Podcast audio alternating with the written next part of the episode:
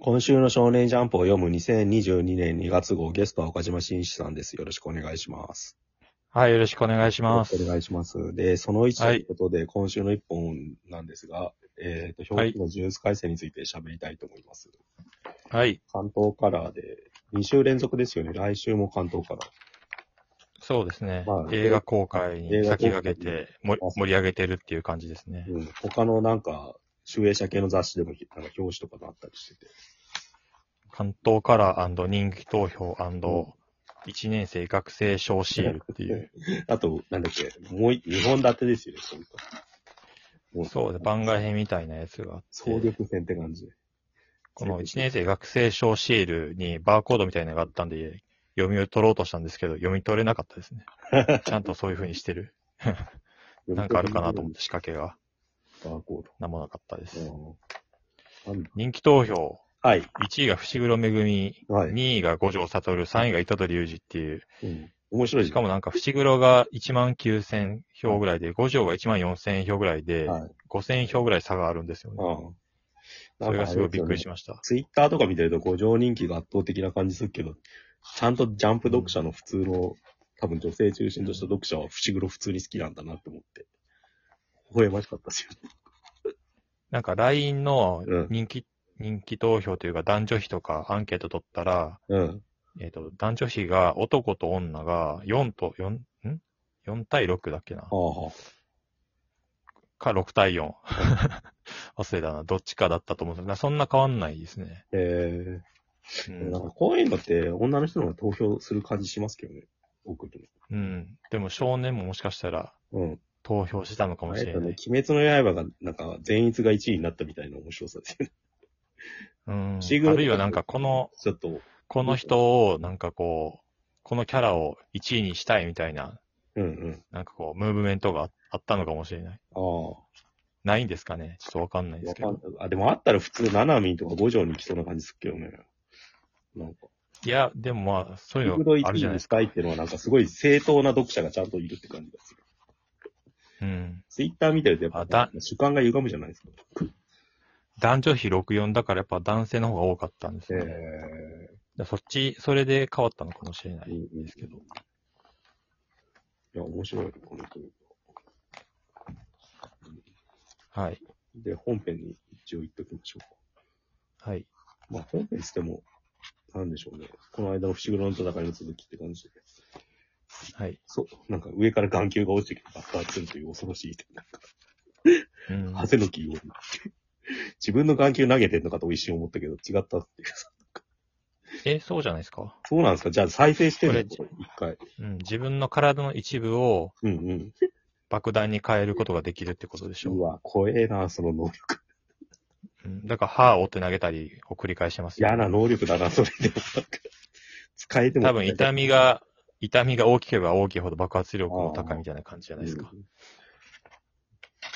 レシートもば爆破してますよね。燃やしてんのか、これは単純で、シートは、これはおそらくですけどい、あの、ちょっと見えてて、に。うん。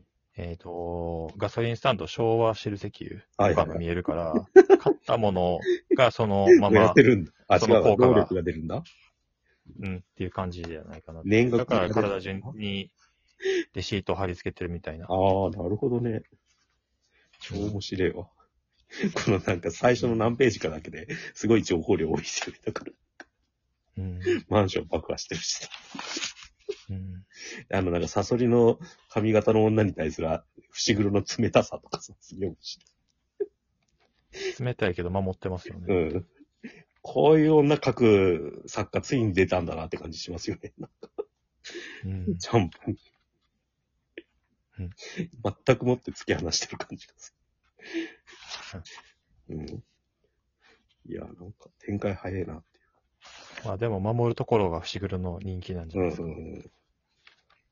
まあそう言いながら同じ州で人を殺してます けど。そうそうそう。なんかすごいっすよね、この回だから。うん。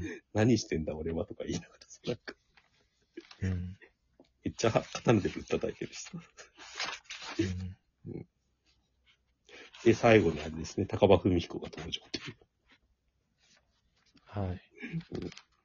まあ結構前に出てきた多分大宮の劇場だったと思うんですけど、そうですねうん大宮セブンって言われる、マジカルラビーとかが拠点にし てる吉本の劇場を多分モデルにしたところで、出てきたキャラクターが、完全にセンターマンですよね、これ。うわ、ん。かりますセンターマあ、ン。全然わかんないです。なんすかえっ、と、笑う犬の冒険、笑う犬の生活でうん出。てきた、まあ、きょコントのキャラクターで、うん。えっ、と、ネプチューンの、えー、原田泰造がやってた、えー、まあ、要は、あれですね。放課後電磁場クラブみたいなあ、あ、ああ。体、体半分裸っていう面白さ。半分全裸なんですよ、これは。半分全裸っていうか半裸ですね、それは反。乱。反乱の方向性が間違ってるってやつな。はい。完全にセンターマンですね。あ、でもなんかあれですね。な、ななみんの上位互換みたいな人が来るのかと思ったら全然違う人来ましたね。うん。日車が多分。まあ、ナナミンの上位互換は多分、うん。高場と、えー、火車を合わせて2で割るとナナミンになるみたいな感じじゃない。絶 対おかしいよ、そのケース。かまわああいうその真面目に、その上から諭すみたいな感じうんうん。と、あの、多分能力的には半々にするみたいな能力なんじゃないですか、このうんキャラクターは。だから、 7対3じゃはななんくて。か、ナナミの能力に近いものを持ってるのかなと思ったんですけど、うん別に そういうわけでもなさそうじゃないですか。 面白いな。でも左半身ダメージ受けて、右半身受けてないですよね。うんうんうん。はい。半身だでけ攻撃それのその力能力に何の意味があるのかっていう気はする。いや、基本なんか今回の、その、能力者というか、呪術師は、しょうもない能力多いですよ、正義 が。やっぱ体の一部は、なんか、もぎ取って投げて武器にするっていうのは相当リスキーですよ。うん。よくまあ、この辺の雑魚キャラ的な人たちはやっぱりしょうもない、その、あうの、んユーモア感のある能力にしておこうって感じじゃないですかね。うん、ちょっと余余裕出てきた感ありますよね。うん。最新だけまどあここから出てくるような強強キャラは、なんか強いそうな能力うんうん。出してくるんだろうなと思いますけど。うん。ちょっと箸休めかな。あ物語普通にだから、伏黒が人を殺してるのが割と、うん。あの、注目ポイントじゃないですか、今週は。そうですよね。うん。結構なん結か。局、あの、うん全員、マーキと一緒じゃないですか。ああ、うん。全全員家の血ですよね。うん。人殺す、人殺しっていう。本当そこら辺た躊躇なくなってんな、この漫画。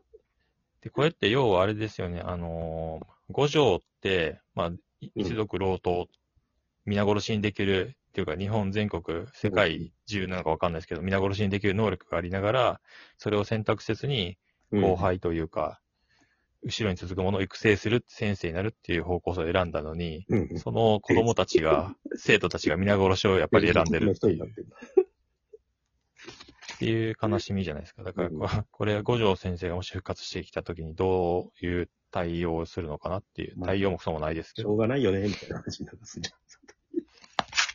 でもなんってかいうそ気こ、はしますけ一ど。点超えないと多分新しいもの書けないっていう感じがあんのかもな、作者の中に。なんかうんうんそこになんか俺は富樫義弘との差を感じますわ。うんいやー、面白いね。まあでもね、別に結局この世界にドラゴンボールみたいなものが出てくるかもしれないんで、あーまあな何にもわからないですね。生き返ってここまでせせうん呪霊とか呪い、生と死とかっていう世界なんで、うん。結局生き返るシステムができたら何にもなくなってくるじゃわけじゃないですか、うんその辺って。地球滅亡して、一一巡して元に戻るとかそういう可能性もありますよ。うん。なんかね、傾向世界とか。うん。